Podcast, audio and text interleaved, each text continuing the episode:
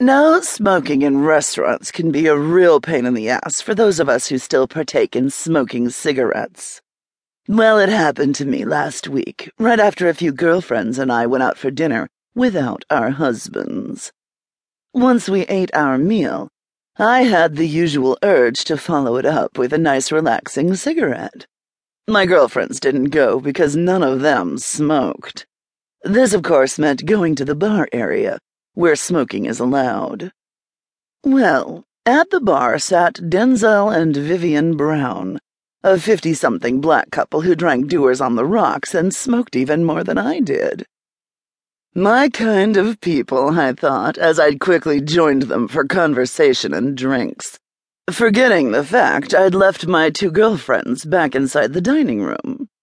Well, they didn't forget me, as indicated by the note the waiter gave to me. The note said that since I left my girlfriend's flat to have a goddamn cancer stick, they were leaving me flat too. After a long day of work, both my girlfriends were very tired and wanted to go home to their husbands.